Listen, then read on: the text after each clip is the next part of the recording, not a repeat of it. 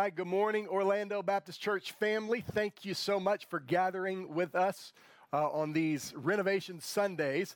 Uh, if it's your first time with us, or maybe if it's your first time uh, in a while, or maybe if you just missed the last couple of weeks, uh, you got on campus today and you thought, what in the world is going on? Uh, why is the auditorium shut down? Well, uh, for those of you who have been here a while, we have started some renovations in the auditorium. In fact, let me just give you a little update. We, we took a video uh, this week of some of the renovations that are happening.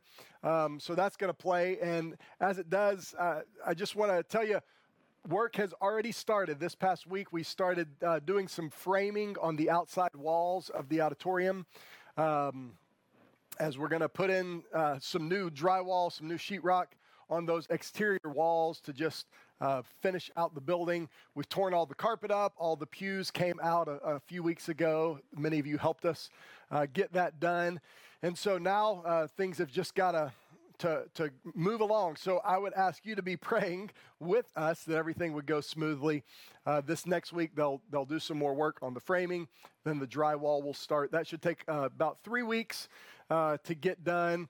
And then we've got to paint, we've got to put in the carpet, and um, things are moving along. So our, our hope is that in about six weeks, we'll be back in the auditorium. So be praying with us about that.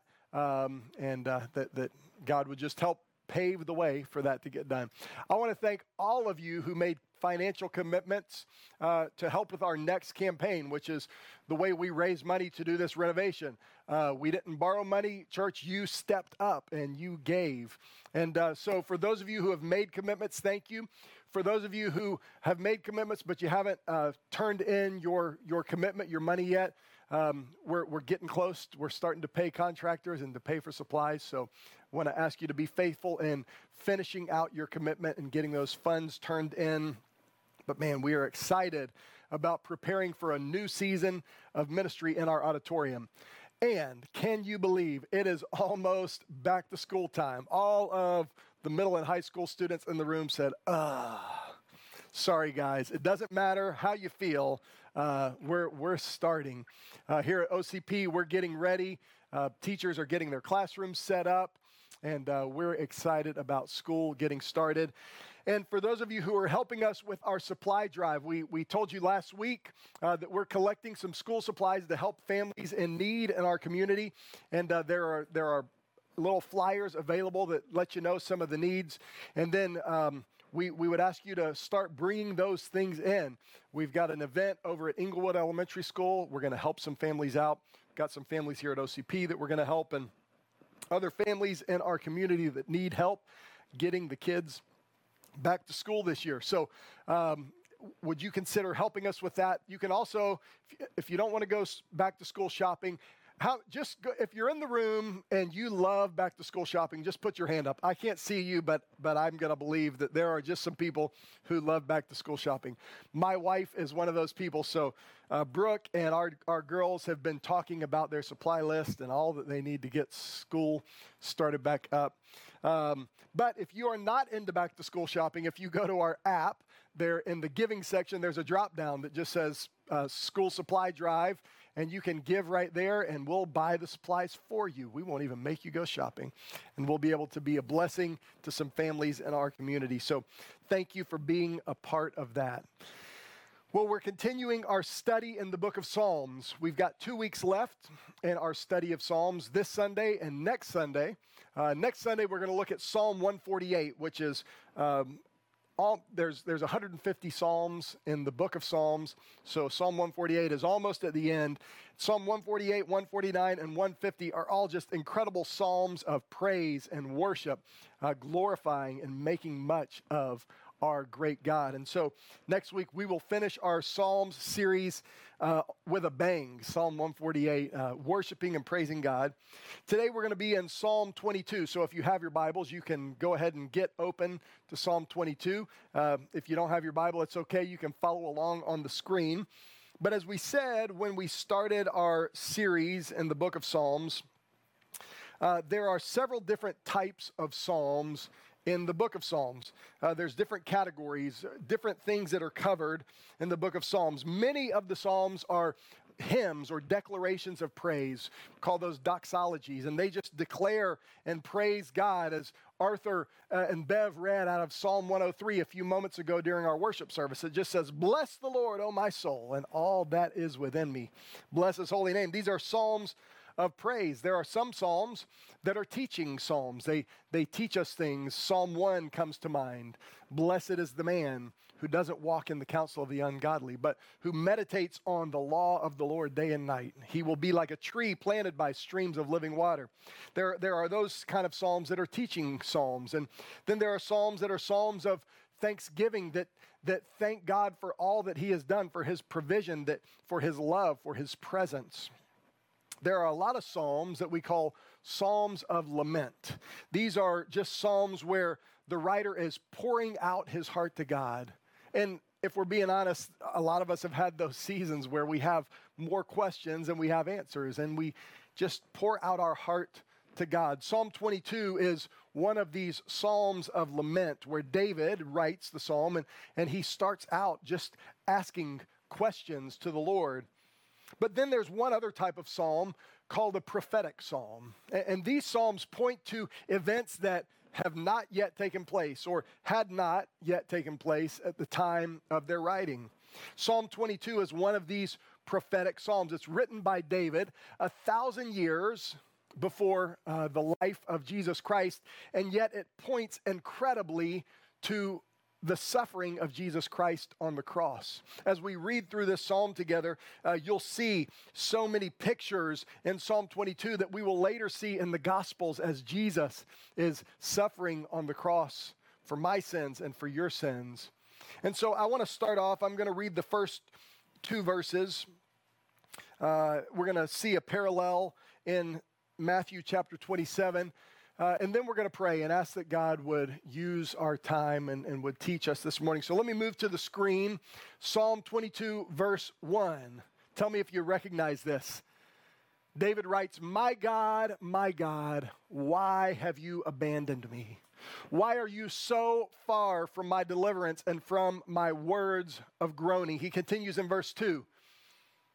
My God, I cry by day, but you do not answer. By night, yet I have no rest.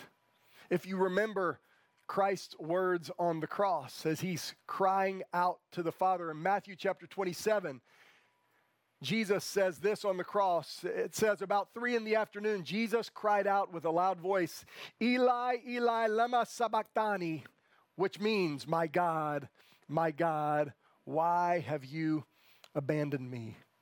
In this Psalm 22, we see David pouring out his heart to God, this psalm of lament. And maybe you have been in a season of life where you say, My God, my God, why, why are you so far from me? Why have you abandoned me? Maybe even now you have that question. You're facing something and, and you don't understand. This morning, we're going to learn that it's okay when we pour out our heart to God in this way. These prayers of lament, these prayers of, of agony, just pouring out our heart to God. But we're also going to see through the prophecy of Psalm 22 that God answers those prayers through the person of Jesus Christ. So let's pray, then we'll get into the message this morning. Lord, we love you. Thank you for your word. Thank you that your word is true. Thank you that your word is sufficient. It is enough. It is able to transform us and to change us. Thank you that your word is alive and that it is powerful, that it has the power to point out areas where we need to repent and change and, and point us onto the right path. So, God, as we study your word today, today I, I pray that you would speak to us. I pray that through your Holy Spirit, you would open our eyes and our ears and our hearts to see and to hear and to obey. Transform us by the power of your word. We pray in Jesus' name. And everybody said, Amen. All right. Well, Psalm 22, it's a psalm of David. David wrote this psalm 1,000 years before the birth and the life, the death of Jesus Christ.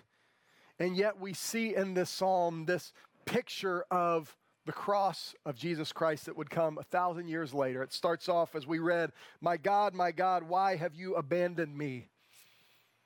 For those of you who have been around church a long time and, and maybe you've been to a lot of Easter services, uh, lots of times uh, where, where the cross has been talked about, it's, it's a familiar cry of Jesus Christ as he hangs on the cross and cries out to the Father, My God, my God, why have you abandoned me? Why have you left me here?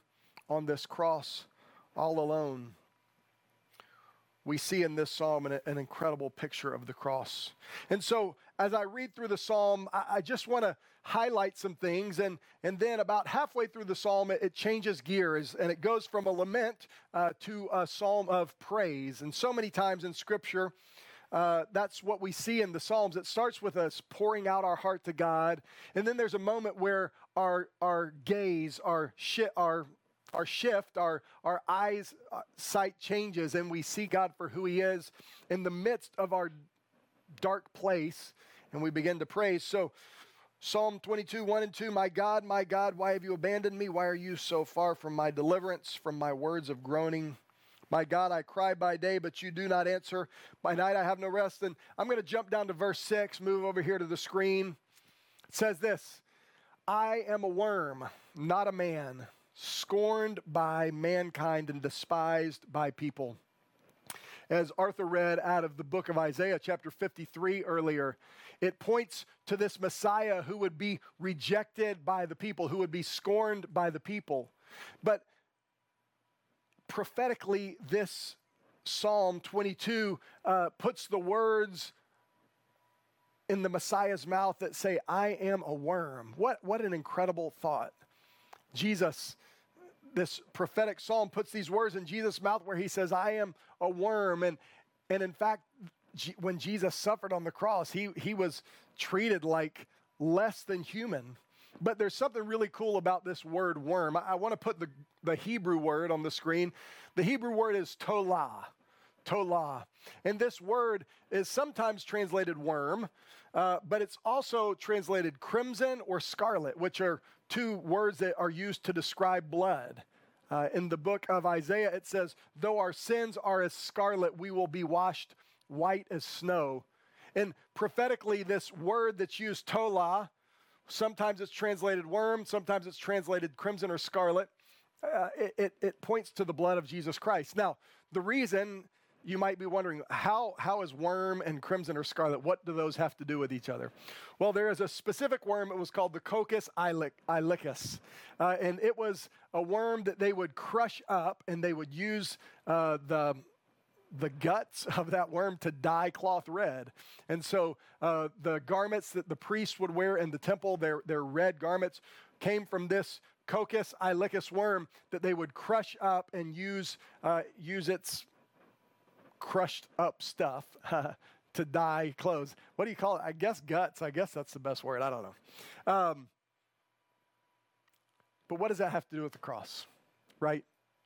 Well, we know that Jesus was crushed for us on the cross. He was crushed, his, his blood was poured out on the cross. His blood was spilled for us, his crimson scarlet blood was spilled for us. Jesus says, I am a worm not a man. I'm scorned by all. Let's continue in verse 7. It says this Everyone who sees me mocks me. They sneer and they shake their heads. And verse 8 says, They say, He relies on the Lord. Let the Lord save him. Let the Lord rescue him, since he takes pleasure in him. And in Scripture, in Matthew chapter 27, again, we see an incredible reflection of, of the prophetic words of this passage in Psalm 22, repeated, where the religious leaders say this in Matthew 27. They're looking at Jesus on the cross, and it says, In the same way, the chief priests with the scribes and the elders mocked him and said, He saved others, but he cannot save himself. He is the king of Israel? Let him come down now from the cross and we will believe him. And listen to this He trusts in God. Let God rescue him now, if he takes pleasure in him. For indeed, he said, I am the Son of God. Psalm 22 gives us this incredible picture of something that when David wrote these words, inspired by the Holy Spirit, it was just a, a crying out of David's heart to God as he faced the difficult season in his life. But God, in his wisdom and his sovereignty, was giving us a picture of something much greater, a picture of something that was yet to come when Jesus Christ, his one and only Son, would give his life on the cross as a ransom for many. Going to jump down now uh, from verse 8. We're going to go to verse 14, and let me move to the screen again. Again, prophetically, David writes these words in Psalm 22, verse 14. He says, I am poured out like water. If you remember the story of the cross when Jesus is stabbed with a spear in his side, and it says that blood and water poured out. It says, My bones are disjointed. We know from history when crucifixion took place and uh, a, a convicted criminal was nailed to a cross through their hands and through their feet, when they would drop the cross into the hole uh, that, that would keep it elevated in the air, that dropping of the cross, when it would hit, it would cause the joints to come undone, for bones to come out of joint at the shoulders and the wrists, so that they had no power to pull themselves up. Prophetically, David says, My bones are disjointed. It points to the cross. My heart is like wax melting within me. Verse 15. My strength is dried up like baked clay. My tongue sticks to the roof of my mouth. Twice during Jesus' crucifixion, tells us when they first put him up on the cross, somebody dipped a sponge with sour wine in it and put it to Jesus' lips because they, they wanted to give him something to drink, and he refused it. And then almost just before he died, Jesus says, I'm thirsty. And again, they, they put the sour wine to his lips as a mockery, something that would not quench his thirst. But Psalm 22 prophetically says, My tongue sticks to the roof of my mouth. You put me in the dust of death. For dogs have surrounded me. A gang of evildoers has closed in on me. It's pointing to these this group, this mob that would stand around Jesus and point at him and mock him and sneer at him as he hung helpless on a cross. And of course, they pierced my hands and my feet. A thousand years before the death of Jesus Christ on a cross, David prophetically points to the way Jesus would die with nails in his hands and his feet. Verse 17 I can count all my bones. People look and stare at me. Verse 18 They divided my garments among themselves, and they cast lots for my clothing. If you remember the story uh, in Matthew chapter 27, it, it tells us exactly what, what happened. Go to Matthew chapter 27 tells us after crucifying him, they, this was the soldiers that nailed him to the cross, divided his clothes by casting lots. Again, Psalm 22 we see something prophetically. David didn't know that he was writing about the death of Jesus Christ, but through the wisdom of God and his word, he's pointing to something that would come. And we see this incredible picture of crucifixion, all of these little details that David could have never known. Crucifixion was invented by the Roman Empire, and the Roman Empire didn't even exist at the time of David's writing. And yet we see this incredible picture of the suffering Messiah in this prophetic psalm. The incredible thing, though, is, is that through the foolishness of the cross, Paul writes about the foolishness of the cross in 1 Corinthians, because after all, it's foolish to think that someone's death on a cross could save anyone. How could death bring life? But in God's wisdom and God's sovereignty, that's exactly what happened. The, the suffering of Jesus Christ on the cross brought victory, brought life. Doesn't make sense to our human perspective, but God in His wisdom knows exactly what He's doing. And so at this point in the psalm, it kind of transitions. It transitions from this lament, this crying out, this prophetic picture of suffering and it jumps to a prophetic picture of victory, the victory that would come through the cross. But before we get there, I want to go to Philippians chapter 2, verses 8 through 11. says this He, Jesus Christ, humbled himself by becoming obedient to the point of death, even to death on a cross. For this reason, God highly exalted him and gave him the name that is above every name, that at the name of Jesus every knee will bow in heaven and on earth and under the earth, and every tongue will confess that Jesus Christ is Lord to the glory of God the Father. This phrase, every tongue will confess, is important because as we come to the second half of this psalm, we see this prophetic picture of every nation and every people group coming to a place of knowing the Savior. We sang just a few minutes ago in the song Christ Be Magnified, the, the bridge, it says, Death is just the doorway into resurrection life. And if I join you in your suffering, then I'll join you when you rise. And when you return in glory with the angels and the saints, my heart will still be singing. My song will be the same. Christ be magnified. Christ be magnified. And so, the first half of Psalm 22, we see the suffering Savior prophesied in this psalm of lamentation But the psalm ends in, in victory. Psalm 22, starting in verse 25, it says, I will give praise in the great assembly because of you.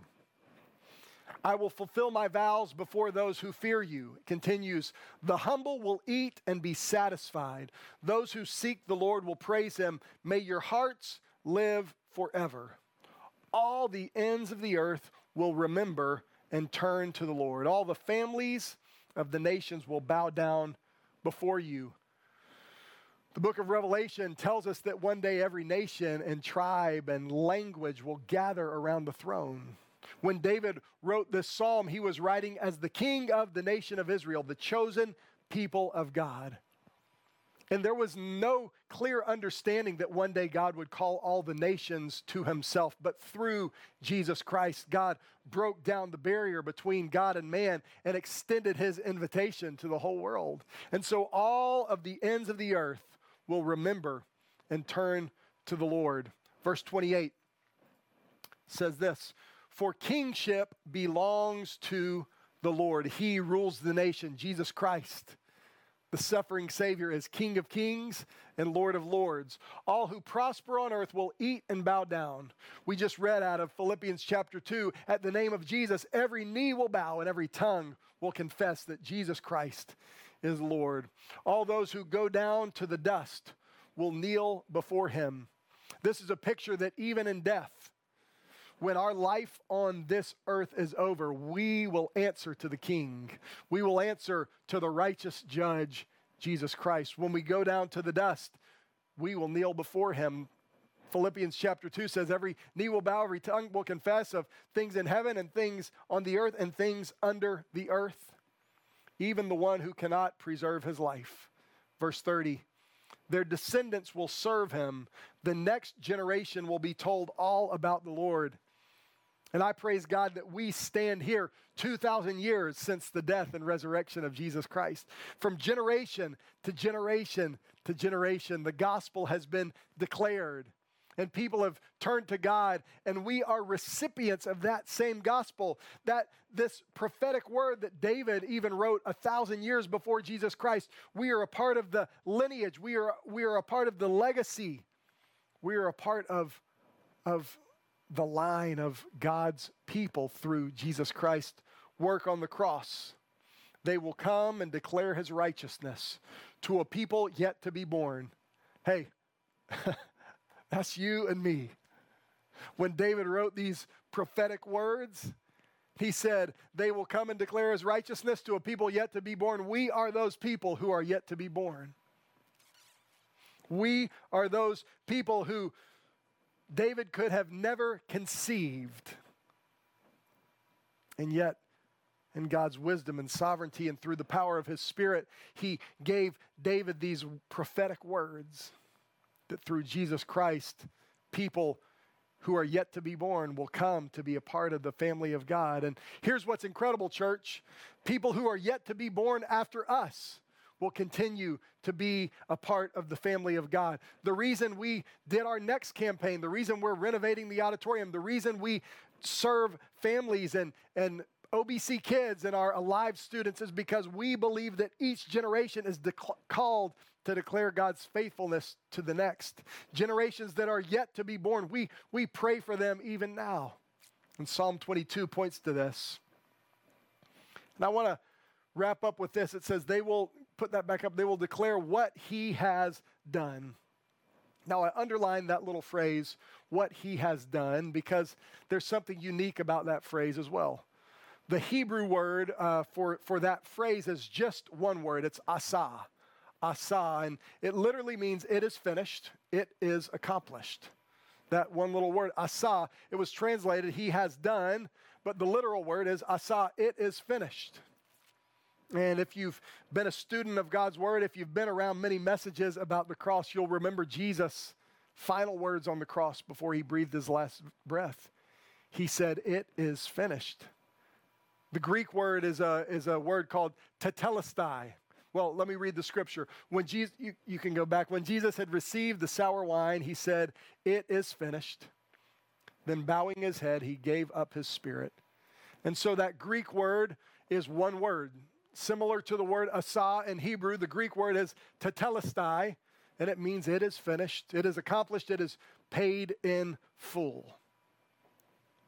David, writing a thousand years before the death of Jesus Christ on the cross, finishes his psalm with this phrase It is finished, which points to the ultimate victory of Jesus Christ on the cross.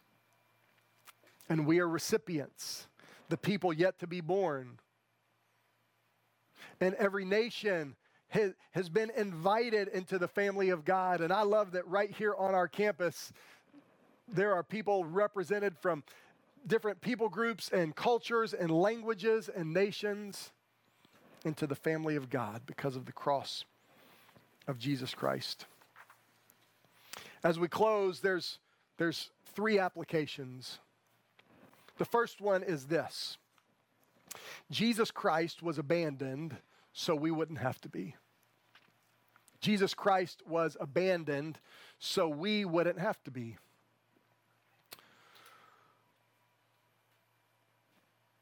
when David writes in Psalm 22, My God, my God, why have you abandoned me? When Jesus cries out these words on the cross, My God, my God, why have you abandoned me? He was cut off from the Father for my sake and for your sake. He took the penalty, the weight of my sin and your sin. And that sin separated him from God on the cross. Jesus did that so that we would never have to be abandoned. So that we would never have to cry out, My God, my God, why have you abandoned me? Jesus told us in his word, I will never leave you, I will never forsake you. He closes Matthew 28 by saying, I will be with you even when the world ends. Because Jesus Christ was abandoned on the cross, we don't have to be abandoned. He took that for us. So here's the good news if we are in Christ, if we have received Jesus Christ as our Savior, then we are never alone. If we've received Jesus Christ as our Savior, we are never alone. Jesus came to reconcile, that is, to put in right relationship humanity and God so that we could be adopted as children of God. And if we are in Christ, we are never alone. We are a part of the family of God. This morning, if you've come to a place of faith in your life where you have turned from, from doing life on your own terms and you've turned and repented from your sin and turned to God for salvation, then you are a part of the family of God and you will never be abandoned. Even when you walk through the valley of the shadow of death, God is with you. In Christ, we are never alone. But if you've never come to that place of faith in your life, I can't give you that same promise.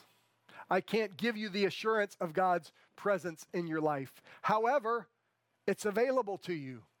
Jesus Christ calls us to come to him. He says, Come unto me, all of you who are weary, and I will give you rest. Take my yoke upon you. I am gentle and lowly. Come to me, you will find rest for your souls. The invitation is to everyone. It doesn't matter who you are, doesn't matter where you where you come from, it doesn't matter what you've done. The invitation is to all of us. The gospel is incredible because it is at once incredibly exclusive in that Jesus Christ is the only way to God, but it is also radically inclusive that anybody can come. It doesn't matter who you are, where you're from. Everyone is welcome. And if you are in Christ, you are never alone. Today, maybe the Spirit of God is speaking to you and, and revealing that you need to come to that place of faith in your life, that you need to put your trust in Jesus Christ the Savior. Just a minute, I'm going to give you a, a chance to respond. And I, I want to ask right now all of our room hosts in all of the rooms, wherever you're at, I'm going to ask the room host to stand up and go to the front of the room. And in our a live room or the small auditorium or in the library, there's hosts in every room. And if God is calling you to respond today, I, I, you can go and, and they would love to pray with you and walk with you through knowing Jesus Christ as your Savior. You can also respond uh, by filling out one of our connection cards, and, and we'll follow up with you and answer any questions that you have. But if God is calling you today, I invite you to respond. And here's the last thing the last application.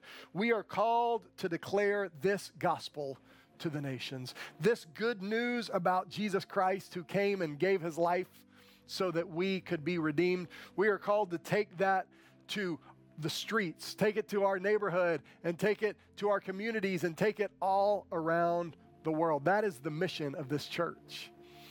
Arthur did an incredible job a few weeks ago as, as he preached out of the book of Psalms. I, think it was Psalm 38 and, and helped at 138 and helped us to see uh, the call to take Christ to the nations.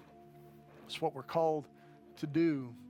If you've come to a place of faith in your life, then you are a part of this story that God is telling.